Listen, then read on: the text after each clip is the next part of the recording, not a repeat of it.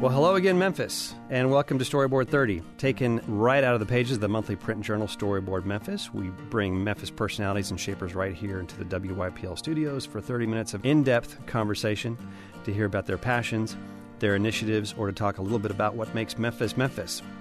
As always, I am your host, Mark Fleischer, publisher of Storyboard Memphis, and I will be with you for the next half an hour of Storyboard 30.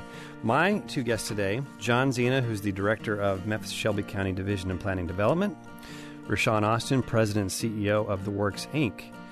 And we are here to talk about today the good old Memphis 3.0, which we've been talking about quite a bit over the last six, seven, eight months, and if we include the entire two, two and a half years, our entire planning process. Yeah, we go back to what 2016. I thought we'd start with the basics. What is 3.0? And I know we have talked about this quite a bit, but what is the Memphis 3.0 plan? John, I'll start with you. Let's take it at the basics. Yeah. It's a comprehensive plan that guides physical development of the city over the next 20 years and beyond, perhaps. Mm-hmm. And when we say physical development, what we mean is land use, buildings, uh, we mean transportation, how uh, buildings and neighborhoods uh, in different districts of the city are connected to one another. But we also look at, and this is the comprehensive part of it, we look at how land use and transportation affects or is affected by other related issues like the provision of civic space, housing and housing options, uh, economic development, workforce development, a number of different topics that ultimately have some type of connectivity with the concept of land use, the places that we build, the places that we inhabit as a city across Memphis. The reason why we have taken on a comprehensive plan, the reason why we took on Memphis 3.0 is the last time we did this as a city was 1981. It was certainly a far different time in 1981. We thought about our city in different ways. Our city was a completely different size and shape than as it is today. It was about half the size.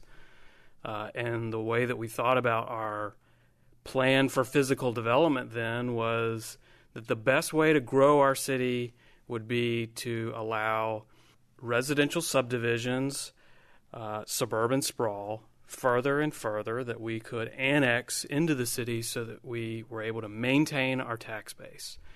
Well, we maintained, but we grew with respect to our land area and ultimately our responsibilities associated with our land area police, fire, sewer, roads, schools, you name it.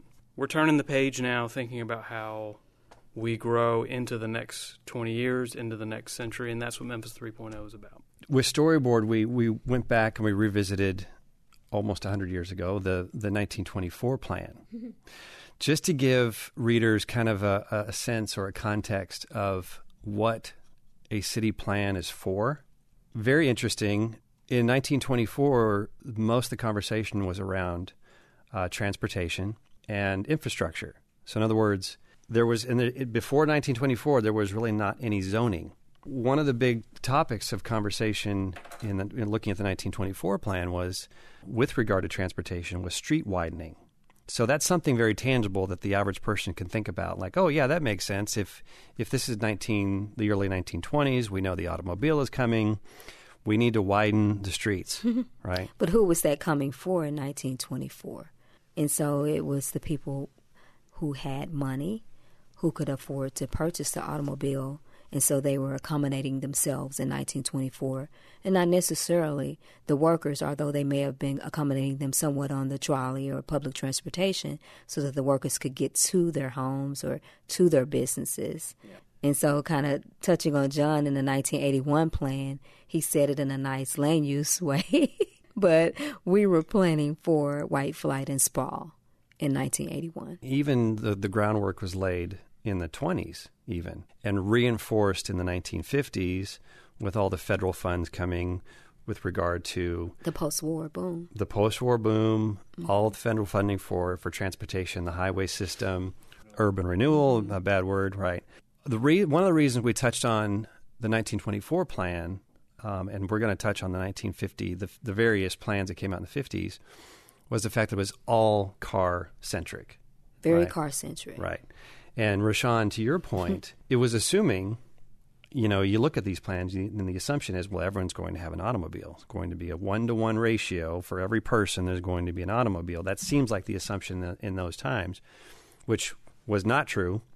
But you're right. We had there the was no concern for people of who were vulnerable and people of color. Right. It was about those who could afford the automobiles and who made the automobiles. I always say that the automobile industry has the greatest marketing team, or they have the greatest marketing teams of all time, because they convinced us all that the car was most important. And they did a great job in the 1950s with the interstate across the especially, country. Especially, especially in 1950s, yeah. So here we are, and I want to dig deeper into the plan itself in a moment. But here we are in when this airs, it'll be June 30th. We have another city council um, session coming up July 2nd. The plan has been put on hold three times, I believe. I've lost count. yeah. And again, we'll dig into some of the reasons why it's been put on hold uh, or that council has put it on hold. And when I say put on hold, they have held their vote. Um, and it's been was approved by the Land Use Control Board back in February. February. It has, you know, gotten the full endorsement from the mayor and and various groups, obviously. Before we dig back into the plan itself for a moment, I want to revisit the fact that it that council has put it on hold. What does that mean? And in, in, in other words, John, we've talked about the difference between approving the plan versus adopting the plan. So the plan has been adopted by land use. It has not yet been adopted by council. So, what is the adoption? What does that mean for the future? Tennessee law gives us the guide for what adopting a plan looks like, what it means. And that's not uncommon. Most states have some type of planning enabling law uh, on their books. Uh, some states, in fact, even require municipalities within their state to conduct comprehensive plans on a regular basis. Tennessee does not require us, but the Tennessee state law says cities, if you are going to do a plan, this is how you adopt it. Uh, it is the duty and function of the Planning Commission, to use the words from state code, to prepare and adopt the general plan for physical development of a municipality. So we've achieved a very significant uh, outcome already in having our planning commission, our land use control board, adopt the plan back in February. We have achieved what the state law tells us is general plan adoption. Uh, and that's a big deal. Why is that a big deal? Again, the last time we did this was back in 1981, so it's been nearly 40 years since our city put together a vision for how chose to grow, it was going to guide growth in in the long term. So that's that's a big step uh, for us. And and since February, we've been working to implement the plan through not only our Office of Planning and Development, which handles our land use and zoning matters, but also through our work with multiple divisions and agencies of city government, with community groups like Roshun's to uh, see the recommendations of the plan uh, carried out in the short term and then prepare for how we're going to carry them out in the medium and long term as well. So the next step in the state law is that if the Planning Commission chooses to transmit the plan to the legislative body, the City Council, they may do so. And they did. So back in March, we presented the plan and we presented the, the Planning Commission's recommendation to the council that they adopt it. Why would they adopt it? So the state law goes on to tell us that the, the legislative body, the City Council, may adopt the plan by ordinance so that their decisions related to land use are consistent with the plan. That's a big step. There's a reason why we continued on the path beyond the Planning Commission. Of course, Memphis 2000, which is the 1981 plan, was adopted by the city council. So there's some precedent set there that we want to continue to to meet and, and continue in, in that in that vein. But also, there are land use decisions made every two weeks by the city council. There are developers who make applications to essentially vary from the zoning. That is why developers come before uh, the city council every two weeks. And what we're saying is if you're going to do that, if you're going to vary from the zoning, there ought to be a guide to say, okay, we're okay with you doing that as long as you meet this bar. And this bar being the provisions of the plan, the vision of the comprehensive plan. And so, what we want to be able to do is make sure that the decisions of the council are guided by that and consistent with that, which is the word straight out of state law. And in fact, what we've done uh, within Memphis 3.0, because the state law doesn't really tell us, well, what does consistency mean? We've put some guidelines in there to say when we say consistency, we mean related to the descriptions of the land use types that are in the plan, related to the degrees of change that are in the plan. So the way that we're interpreting consistency is very much homegrown to Memphis, very much homegrown to the way that we put together the plan as a community. So that's ultimately why we're pursuing adoption by the city council and what it means for the city council to adopt it. If they said, you know, we're not really interested in adopting it, it's still the general plan of the city of Memphis.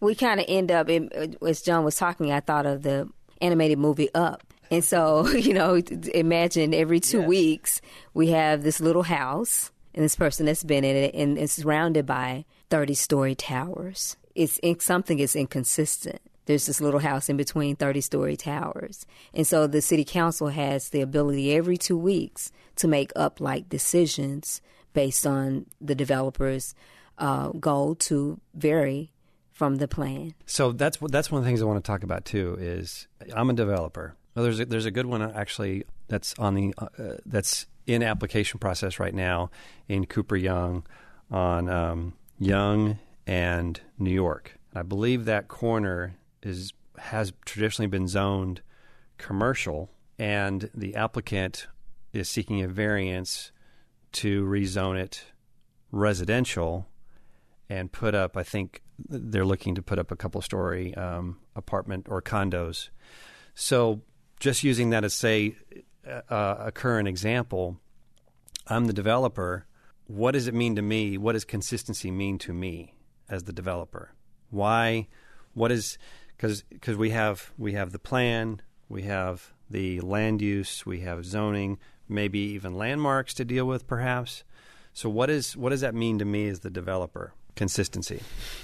Well, for one thing, and so in today's world, prior to a plan, in that world, when a developer brings an application for uh, approval by the land, the land use control board and the city council, you know, th- they take on a risk. They take on the risk that they're investing in preparing this application, investing in the representatives, investing in the technical help, the architects, the engineers, whatever the, the case may be, to prepare an application that they think gives them the best chance of getting approval. Um, but it is still very much a an open question. It is still very much a, an open decision.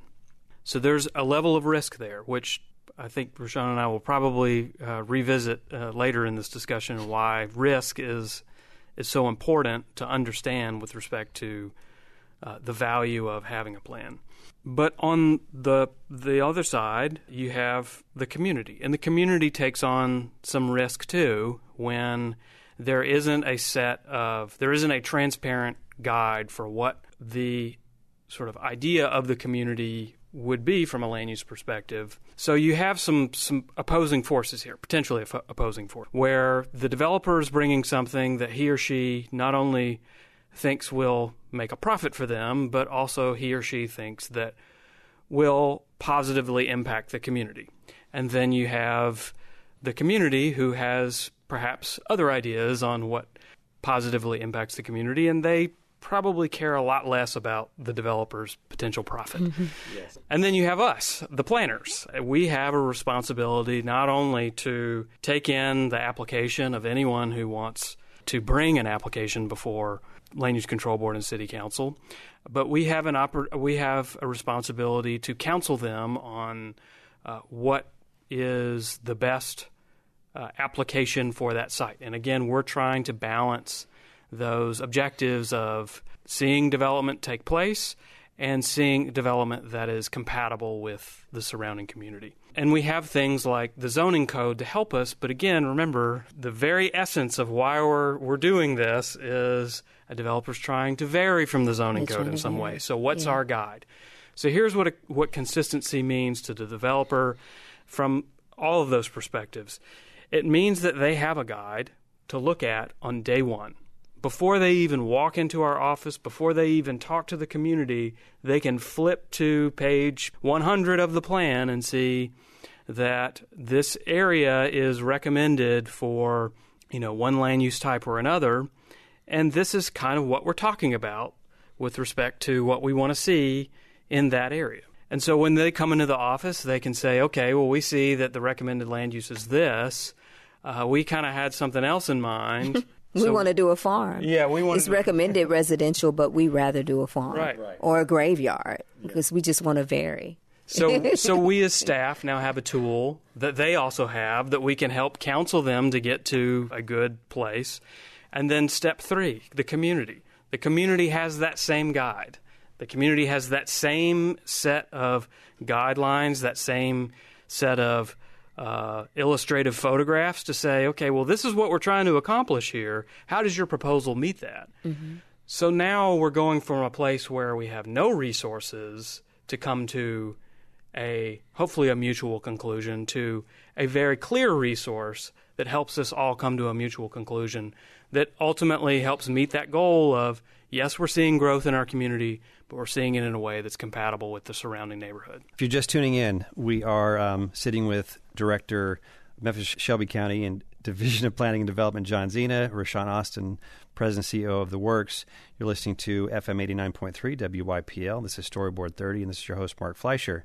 Full disclosure, I should mention that I was involved in the process with one of the very first public meetings in Raleigh. I think the fall of 2016, and I've been an advocate, and you know through Storyboard I've been a, an advocate. So full disclosure, um, you know I've been a supporter of the plan, but I want to talk about John what you mentioned, and then Roshun get your feedback as well with regard to you know you mentioned what we're looking for as a community on a given corner or a street or a neighborhood that wasn't that didn't come out of the old school planning process which was really a bunch of men sitting down and looking at maps and figuring out where do we want new development. Mm-hmm. This was just like the trend nationwide a concerted effort to make sure there was that this, the process started with community feedback. And I think that's another very important thing to mention because you know we know the numbers: fifteen thousand plus Memphians par- participated in I don't know how many how many neighborhood sessions we had. To you know, the other part of this too is you know we have encountered. I say we as a as a community have encountered pushback from the preservation community and pushback from some of our disinvested communities thinking or interpreting the plan as this is going to enable developers roughshod to just go in and, and build, build, build. If only. If yeah. So, so one of the things that I've tried to emphasize in some of the things I've been mentioning or talking about in the paper and other places is the fact that a big part of the plan is attempting to encourage reinvestment into the traditionally disinvested communities. It doesn't mean build, build, build. Roshun, talk That, about that's it- yeah, impossible that for mean? us to do. I th- I think uh, sometimes people who um, live in disinvested communities they're vulnerable in a lot of ways. And so, number one, they think that the city is a developer, and that's so not true. So, the city has a role to play in terms of this plan and public infrastructure. But really, as John has mentioned, developers have driven how we've grown. And so, how we've grown our highways, where we've invested our CIP. They say, hey, there's a farm over there. It's a thousand acres. I like it. So, we're going to build a subdivision there. And now we're going to build 385 to get there. And so they've driven how we've grown. And what that's meant for us is complete four decades of disinvestment or more in some areas. And so they're not also not rushing back to those areas. I always tell people developing in the inner city, you're very altruistic or masochistic. some some word like that because it costs. It's very punitive to develop in disinvested neighborhoods. The financial institutions have clearly redlined those areas. And so we're not given money by government. We have equity and debt investments. So debt people don't really think of that a, we got to pay that back. And so, and we're not making the returns that the developers have made traditionally in the subdivisions where they moved east. They can make the return. We don't even, our return is goodwill and affordable housing or some new development in a disinvested area. So it's that's why we exist. Uh, or, or we could go into the private market and just make returns and not think about the people in the neighborhoods at the end of that. And so we're having to layer and heavily subsidize our developments to make them even work. And so there's no rush of private developers to do that. They don't. They're not in it to lose money. And that's what will be happening in these neighborhoods today. And what we have currently says to me, it slaps me on my hand because I have to go before one of these boards to get a variance because the lot sizes were from some other decade. They're from 1920s. And we had housing maybe for workers behind the Love Mansion on 7th Street, or the or former Mayor Love's house. And those lot size we can't use today. So we can't build on that without asking for permission to build for, on that and paying a cost for that permission. And we may or may not receive permission and we don't have the dollars to take those type of risk. And so we're losing. We already don't have a return can't make money because the appraised values are low. We can't get banks to lend in these disinvested neighborhoods. They've redlined them, they've drawn their maps. They may not have the maps anymore from the 30s, but in their heads they have the maps. So we may spend a hundred thousand, I always say hundred and twenty thousand to build this twelve hundred square foot house. We can only get appraisals at forty or fifty thousand. Who makes up that difference or that gap? It's us. So we're subsidizing uh, to do development, and we're we are charged for the subsidy. That's John, where you mentioned before risk, and there's there's your risk right there. Why would I, as a private developer, you know, make that kind of investment, knowing without a plan, for example, that there's not going to be any more investment there. There's not going to be any investment in infrastructure. There's not going to be any more investment in services. That's something else too. I think is really important to to note about the plan is that already, you know, back in January, February, whatever it was, Mayor Strickland, and looking at the plan. Um, and looking at some of the neighborhood anchors in some of these communities, disinvested communities, put together the Community Catalyst Fund.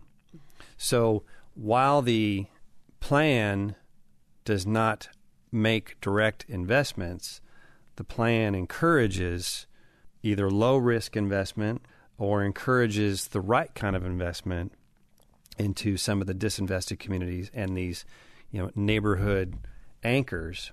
So for example, what are some of the neighborhood anchors that were identified by the Catalyst Community Catalyst Fund? I can't remember some of them, but they, a good example might be in Whitehaven, Elvis Presley and Raines, that intersection uh, in in Raleigh, Austin Peay and Yale uh, mm-hmm. is another area that that we're looking at for those types of investments. Yeah. So back to the the plan itself and how it developed. We know that these areas need investment because of the community, because of that community feedback that came out of all those listening sessions, all those planning sessions. You know, we had community members sitting down at a table with a, with flip charts, you know, identifying what they see are their assets in their community, mm-hmm. what they want for their community. A lot of it was, I'd like to be able to walk. And I'd like to have somewhere to walk to. Mm-hmm. I'd like to have somewhere to walk to. I mean, it seems such like an idyllic thing to say, I want somewhere to walk. But you think about before there was the automobile, or before, you know, 60, 70% of the, the population had an automobile, if you looked at the walkable communities that you, you, you were able to walk to a grocery store, you were able to walk to a barbershop a dry cleaner if they had them or laundry. Right. You were able to walk, yeah, to five, whatever you needed. The butcher, or t- five or ten minute walk. The florist. Yeah. Your church. Your church. So we talk about the Catalyst Fund, we talk about the plan. It really is trying to return to those types of neighborhoods. So, um, John, one of the things that came out of the plan is the the idea of these neighborhood anchors, and I know that some some folks will, will look at well, what what's an anchor mean, and we we really just identified it, being able to walk. Your school, it could be any institution. Transportation has a has a, a part in this too, and I'm talking about mass transportation. Um, we have got about three minutes left for this segment. Mass transit plays into this as well. How how important is it when we look at the adoption of the plan that this plays into our future in terms of mass transit? Well, I think it's very important. Its importance was elevated uh, in the plan process itself. You mentioned that in you know from the very beginnings of the community uh, input process that so many of the participants talked about the desire to uh, be able to walk to something within their community, the desire to to see neighborhood businesses return to their community. Just as vocal were proponents of transit. having transit yeah. and having transit connectivity, and a, particularly a, a reliable and efficient transit system with some frequency. Right. People are locked in, in neighborhood deserts without access to food and financial services and primary health care services, and it takes them an hour to I- imagine them in an emergency. Uh, a need to get to one of those places. And so, in a city with a 26% poverty rate, where many of our citizens are living at or below the poverty level, they don't have access to reliable transportation in the form of their own personal vehicle. And so our privilege shows when we're only addressing people that have an automobile, they own a personal automobile, and they don't walk. In, in, I, in a neighborhood I work mostly in in South Memphis, and I say mostly because I work in a lot of neighborhoods, we already know that a third of the residents or more don't own auto, automobile transportation. So they rely on as uh, public transportation or their pedestrians. And so we're ignoring them if we don't address transit. And you raise a good point, too, in terms of just, we're talking about just basic needs. Yeah, that we all need. That we all need. Yeah. yeah. So, in closing, let's mention one more thing that the, this goes to before um, a vote Tuesday, uh, July 2nd. And the, the vote is to, is to uh, adopt the plan uh, this is the first reading, so there will be a second and third reading, all no in July, and then also into August. Right. So ideally, if this if this does pass through council, this will have approval in the first council session in August. That's where we are now. That's yep. where we are now. I have I have a plan here that I want to talk about because one of the things we mentioned was um, was developers. Okay, and I have my own frustrations at times with developments that I see um, that um, um, that do not promote walkability. Mm-mm. That uh, are clearly, again, catered toward automobile, and so we're looking at a, a, a plan that really represents a lot of the developments I'm seeing coming in throughout Midtown, actually more than just Midtown. And not, I'm not. We're not going to talk about where this is located oh, specifically. because that was like, I don't have I said. Okay, but um, it is. You know, it's a typical um, apartment complex um, that that has uh, yeah has uh, really virtually nothing facing the street. Um, that I'm assuming is going to have parking either down the middle or down one of the sides, or perhaps into the units themselves. And I, I want to bring this up because that's one of the parts of the 3.0 plan is to hopefully encourage developers to think about promoting walkability for all the reasons we've already talked about, right? So plans like the one we're, we're looking at here, which has you know nothing is facing the street, it kind of breaks all the rules when it comes to uh, eyes on the street, walkability, and this is in an area town in Midtown where you could easily walk within two minutes. You can walk to just about anything, mm. you know. Mm. So how do we how do we encourage besides the plan itself, this is a difficult question probably, but how do we encourage developers to think about walkability when they're at the you know at the drawing board and proposing a plan? I mean, they're thinking about return on investment, so we have to guide them into thinking about other things uh, and who they're trying to serve. This I'm not sure what this is. I thought it was a barn or or a storage Not the facility, barn. a barn like on a farm, and or and or a storage facility. I did not know it was residential at all. Uh, just looking at it, um, and I'm thinking, well, so this is kind of the example. The the staff probably recommended denying recom- uh, the, uh, the city council denying this, and they got around the recommendation of the staff, and it was approved. And so, because I'm like, how did you all let this happen? so what is Well, this barn? to, to, to, to be fair, I think um, according to zoning, according to land use, it it It's it, it- allowable. It, it checks all. Yeah, all the boxes are checked.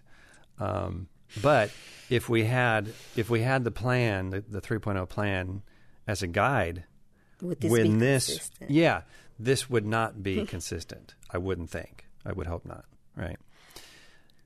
Again not talking about where this is but um but again i've i've see i've seen many of these you know and um so john I, I- part of the plan does hopefully address some of these things right Yeah. So let, let, let me pull back here uh, for a second. Um, I, I I know I'm, I'm I have some long-winded answers, but um, so one of the things that um, y- you know you mentioned a moment ago that uh, we, that we've through this process uh, followed a lot of national best practices with respect to expanding our community involvement as much as possible.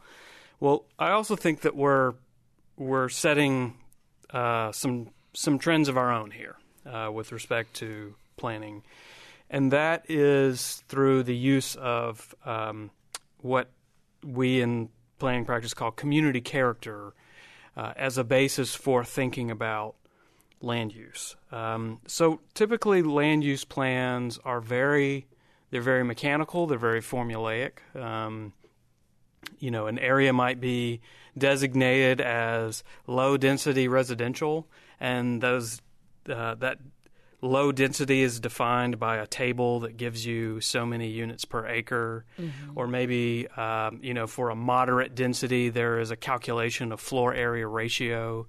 Um, I'll let your listeners Google that on their own rather than getting into it and wasting our time.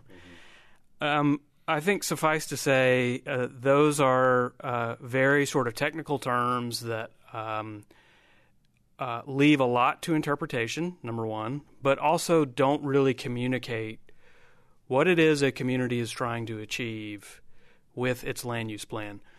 If we were just developing green, new, raw greenfield land, um, that might be okay, but we're not. What we're talking about is planning for a city that is completely built out.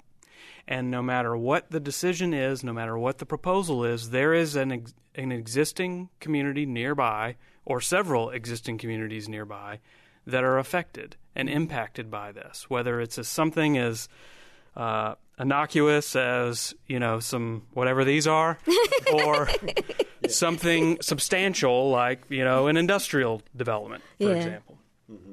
So we looked at community character as a way of translating um, land use uh, in a language that's more understandable for the surrounding community, but more understandable to developers and more understandable to planners too, so that when there is someone who comes up with an idea like this and they say, I want to build some, you said these are apartments, I want to build some apartments in this residential neighborhood. Um, and obviously, I want to see, um, you know, a nice return on my investment and build in an area that uh, is a hot market today and uh, where I can make sure that my investment uh, is is going to uh, turn a profit for me. But I've got to go into the planning office to figure out if this is what is desired. Well, rather than having a land use plan that says, "Well, uh, Mr. Fleischer, uh, developer, y- you meet the uh, the the density requirements of so many units per acre, so you know, uh, change approved." Um, what we have now is a little bit more of uh, uh, of a, a clearer set of guidelines and illustrated set of guidelines to say, while yes, technically this is uh, two story, you know, um, um, you know, townhouse development is accepted. Um, you know, it's clearly not in you know character with the neighborhood. Now, um, we're not necessarily saying no. What we're saying is let's work on how we make this better. Mm-hmm. Because right now, we don't have, unless you're in a landmarks district, we don't have a lot of design guidelines within our toolbox to say we require you to make this better. What we have is a vision. Okay? And so that's that's the beginning and that's an important beginning because we are taking that we are taking uh, that concept of community character and first putting it into our land use vision and then next as we implement the plan over time and we are able to continue to raise the bar we think about okay how does that affect what's in our code today and how can we raise the standard in our code yeah. how does that affect our design guidelines where we do have design guidelines applied to certain areas, whether that's through a historic overlay or another overlay district. So this gives us a new uh, set of tools to be thinking about how uh, we get development that meets our character, uh, but ultimately it's it's a series of steps uh, that uh, allows us to be able to raise the bar. Yeah, mm-hmm. I think I think that's one of the things that um, you know critics will we'll pick on this and say how how was this? You know I've heard the term rubber stamped. How is this rubber stamped this kind of this kind of development? And it's because in many areas of town we don't have any guidelines you know it's not it's not a uh, it's not a landmark district like you mentioned there there aren't any guidelines and this particular development is surrounded by similar structure or st- similar apartment buildings that were built in the 60s, 70s, when this kind of development would have been standard, right? So the, and so chances are it may even meet the zoning. And right. didn't even have to come for mm-hmm. an approval. Exactly. Exactly. Yeah. Um, they perhaps so, had just a little more character. Yeah. Right. well, so. the, the the interesting the, the the interesting downside of this is that uh, when you look at the, you know, you're talking about return on investment for a developer, right? You look at the long term, this is going to end up being perhaps, depending on what happens in this part of Midtown, um, this could end up being a blighted property in 15 years. Well, that's past the, their right. time of their right. return. So they've gotten what they wanted out of it. They, they, you know, uh, we were talking about with the staff some absorption rate earlier, and so they say this type of building absorbs over a two or three year period. We'll uh, look at our operating perform over the next decade. We'll get everything we want out of it. Then we don't care. Mm-hmm. We don't care. Whoever gets it next, we'll sell. We'll get in. We'll get out. Make our money, and, and that's that's we un- sell. Yeah, and that's unfortunate, really, when when you know developers are looking in the short term, which is you know often the case. That's most developers. You only have developers like us who are in it long term who sign up to be restricted for additional years. You know, we build an affordable housing development. Our compliance period ends in 15 years.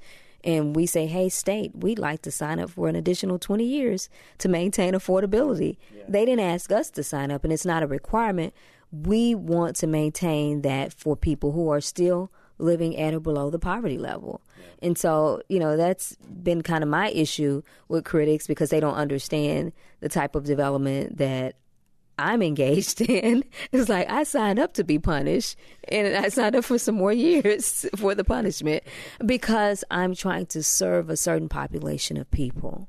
Yeah. Uh, and I we should remind listeners too with with Roshun, what you do with the works is, is, is you're working mostly in the South Memphis communities in distressed neighborhoods. And so, you know, most of our work started out in South Memphis, but we're building or helping homeowners in North Memphis, and we're building multifamily affordable housing in Frayser. Yeah. And so, So for for your for the works for the for the work that you're doing, uh, what does 3.0 mean to you and those communities? Do you think? well, I, I've already I kind of mentioned that Yeah. you know it takes away some of the punishment that we experience. We like we're the good kid. Why do we keep getting spankings?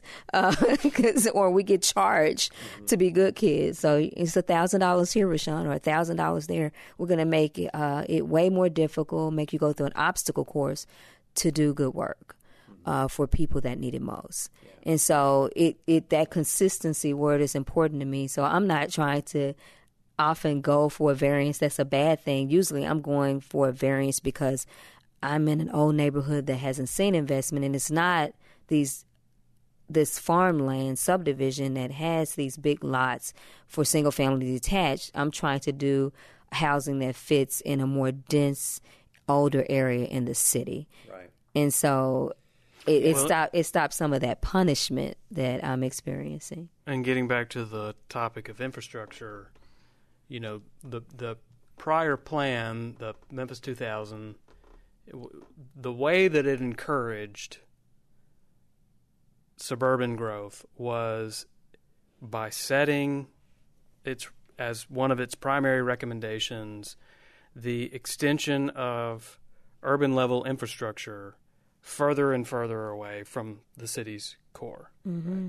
and and that was the that was the primary growth recommendation uh, of the plan, and, and infrastructure being such a key element of how they were able to implement that plan.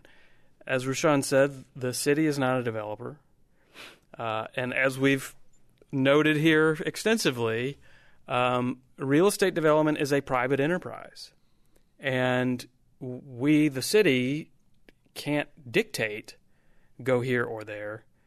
We can guide. And one of the ways we guide is infrastructure. CIP budget. And so, in thinking, you know, you mentioned Community Catalyst Fund uh, a moment ago. CIP is another good example. CIP stands for Capital Improvement Yeah. Program. Um, but ultimately, the plan not only helps to make help make decisions around uh, consistency in land use decisions, but it helps to shape a direction for how infrastructure is provisioned over 20 years. That ultimately helps developers, whether they be for profit or nonprofit, to be able to see if this is, if, if, if I want to get some help with hooking up to sewer or uh, making sure that, that you know there's adequate uh, transportation capacity or uh, you know making sure that I have a pedestrian friendly environment. Um, the infrastructure side of the house is where is where the city encourages that development, uh, and you know having a land use plan to guide those decisions again provides another uh, another dimension of transparency to the community about where the, we're looking to see density take place. We're looking to see new growth and development take place, and and that's not to say that uh, areas that aren't designated for new growth wouldn't see infrastructure spending. Uh, but in terms of how dollars are spent to support new density and new growth, uh, it, it, it goes a very long way to have a clear and um, and transparent plan that sets that guide. Yeah, and I think that's when we talk about infrastructure and the, and the Catalyst Fund.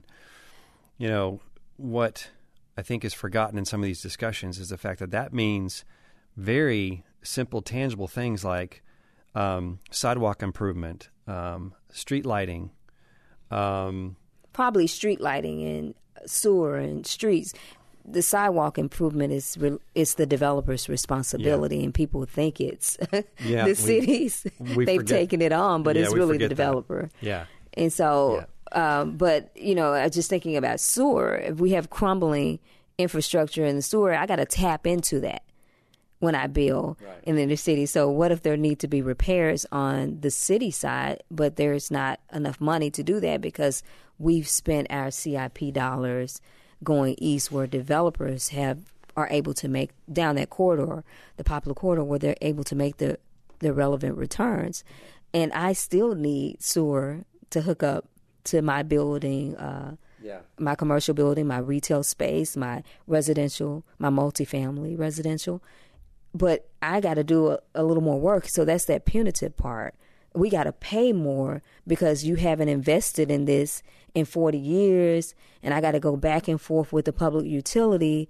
And it's not that they're being mean to me necessarily. There's just been no investment in it. It requires more work. Yeah, yeah. We've got about 10 minutes. Um, and I want to ask a couple difficult questions. And because this pops up when we talk about a, a city plan and we see $15 billion of investment coming and we see, you know, 75 to 100 you know developments popping up over the next five years in the core city. We're talking, you know, like from downtown to South Main, the Pinch, Edge District, and the word gentrification comes up, right? How does, in your collective opinions individually, um, how how do we allay those fears? In other words, what would you say to those that say, "Well, this is this is gentrification it's racism, it's these things, and we are trying to push, you know, the African American community out. I mean, what would you say to those kind those critics who say this is this is all this is gentrification? That's so all it is. Perhaps it is making it better, which is gentrification. I think the concern uh, is we, you know, and often they go hand in hand, gentrification and displacement. And so, who we elect is important in this election year because legislators have an ability that I don't personally have. They can set things in place to allay some of those fears through, um, I don't know if it's ordinances or what, around restrictive covenants and deeds that uh, think about those vulnerable populations in advance. Uh, as a developer, I do it, but I can't make all developers do that. They don't have those requirements on them by some legislative authority. Like if the state or the city council or the county commission says you have to do this, have so many units set aside for certain populations of people or if people already live here you cannot displace them even if it's we think about residential displacement but i think about small businesses the mom and pops and so there efforts around the country where developers are working with their legislative bodies to put things in place to restrict. It's it's kind of New York's old rent control. That's not the best example because uh, they didn't do a great job over time with that, but legislators change. Um, so I think at the state and local level, we can put things in place to protect populations of people uh, and allay those fears because they're they're real. Yeah, yeah. Um, Roshun, you serve on the uh, Neighborhood Preservation Inc. board and also on the uh, ULI Urban Land Institute uh, of local Memphis chapter. Uh, you might as well throw committee. in Blight Authority of Memphis, and so I'm obviously right, a yeah. nerd around investment in land use. yeah, well, because you talked about covenant deeds, for example, and and and also, you know, inevitably, like one of the conversations we want to have for example, with MPI at some point, is to talk about the challenges we have with wills oh, or oh, lack oh, thereof. Oh, we, we hosted a a title and will workshop and clinic rather with the neighborhood preservation clinic of the University of Memphis Law School. We didn't have a lot of takers, but it, in the type of work we're doing, we're encountering that every day where uh, parents may have been well intentioned, but they didn't do a will to leave those properties properly to their heirs, or their heirs had no interest. In, and so we can't close deals in the inner city, whether it's a new homeowner trying to get in a house, buy a house in the inner city, or we're just trying to buy a piece of land because of cloudy title. And so that is some some of the work we're talking to the national title companies, but they can't solve it because in America, you know, property ownership is part of our foundation, uh, private ownership of property, uh, at least for certain people. we just got there in the 20th century where other people could own land. But we can't just go and take people's land. As much as they think the government just goes out and takes land, Uh, that's not what governments do, and individual developers can't go out and take your land. We gotta, if we want it and it's got a t- cloudy title, we gotta pay a few thousand to clear that title.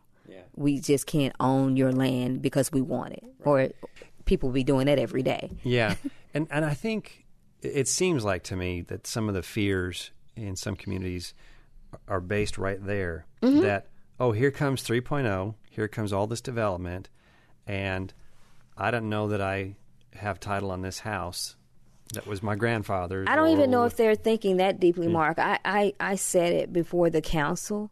You know, for blacks, that's it's it's it's real.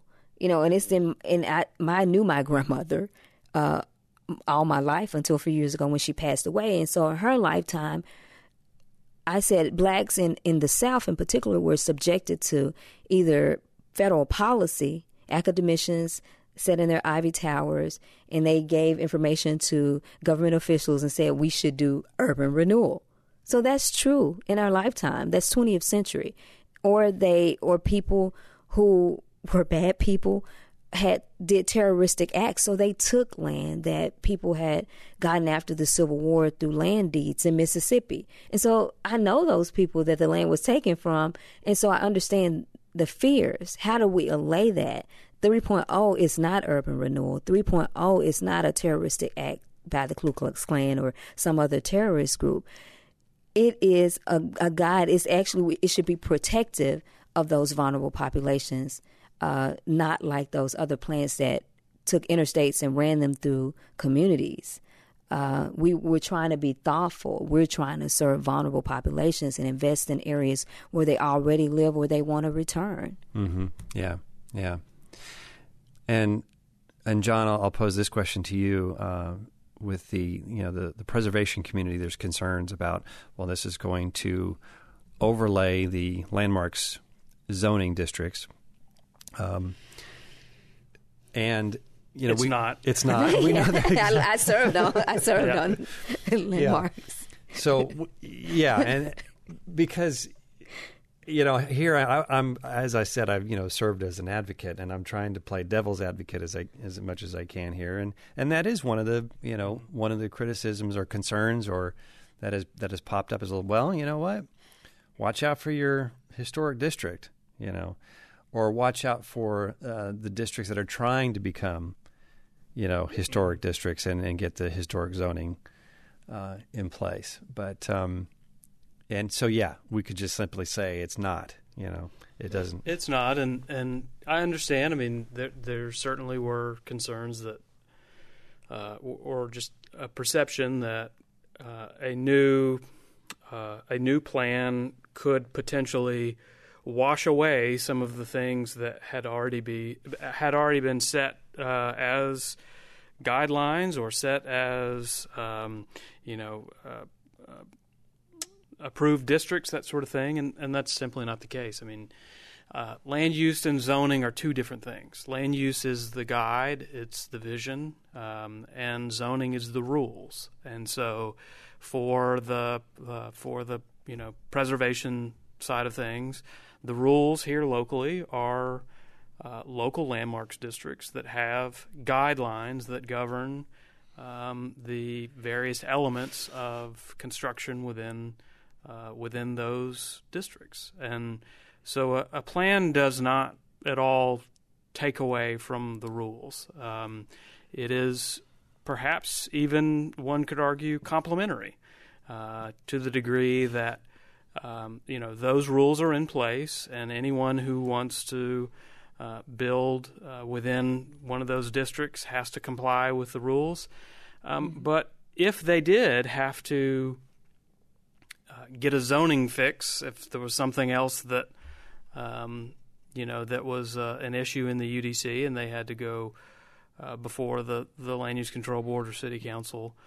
Uh, the advocates for the neighborhood not only do they have their guidelines and the sort of uh, shot at making sure that that uh, the developer is meeting the guidelines before the landmarks commission, but they have the tool of the plan to say you know, one of the things that, that this plan is uh, is aiming to achieve is to further um, the community character around us, and uh, we, you know, through this plan, uh, advocate for seeing that community character uh, enhanced or preserved, and uh, so so there's an opportunity, I think, uh, for for preservationists to see not only uh, their place in the plan, but the strength of the plan to support uh, what they already support through their own guidelines, which mm-hmm.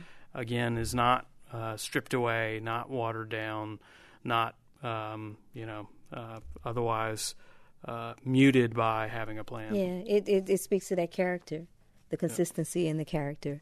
Um, you know, it made me think of what landmarks because I served on landmarks before. Is you will keep your detached garages and your gingerbread. right, right, right. so. And and and it, um, likewise, you know, communities that have been approved for for um, uh, for TIFs, um, um, tax increment, increment financing. financing. Yeah. Mm-hmm. Uh, same thing applies there. So, University District, um, you know, uh, North um, North Main and the Pinch, that you know, those TIFs, for example, still apply, mm-hmm. and the plans put in place for those still apply. Yeah, the plan doesn't have nearly as much power as people. It cannot snatch away your TIF, yeah. and and and take your property, nor your detached garage or gingerbread. Mm-hmm. Right and it cannot gentrify your neighborhood because it does not build. It is not a developer. Right, right. Um, last question: um, What if council doesn't adopt? Well, if council doesn't adopt, the technical answer to your question is that uh, they are uh, not required to follow the plan for consistency in their land use decisions. Yeah, uh, specifically uh, land use decisions. so, right. so yeah, and okay, yeah. it, it, it is the the uh, as I said before, by virtue of uh, adoption by the Land Use Control Board, uh, it is our city's comprehensive plan, and it is our city's first comprehensive plan in nearly 40 years. And by that fact alone, and by the fact that we have um, that so many people have been involved in getting us to that point. I think we need to be very excited and proud that we have a plan for our future of the city.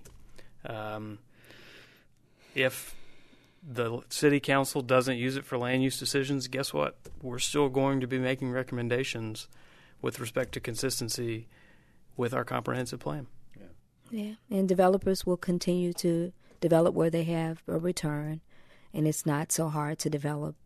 And we'll continue to have the same disinvested neighborhoods that we have today. Well, once again, Roshun Austin, um, John Zeanah, thank you again for coming in and uh, being here on Storyboard 30. And thank you again to Jeff Hewlett and his fine acoustic guitar work, to producer Steve Uzuri, who's sitting in today for Vance Durbin, and to WYPL program manager Tommy Warren to WYPL and the Memphis Public Libraries for their support, to listeners and supporters of the library and FM 89.3. Uh, for more information on, if you want to look up uh, Memphis 3.0, you can go to the website Memphis, the number three, the word point, and the number zero dot com.